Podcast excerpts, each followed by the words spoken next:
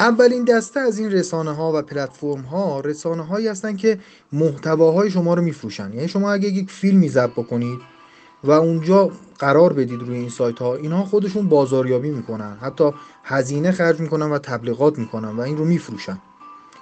و بعد از اینکه فروخته شد یک مبالغی که معمولا 50 درصده بر شما واریز می‌کنن.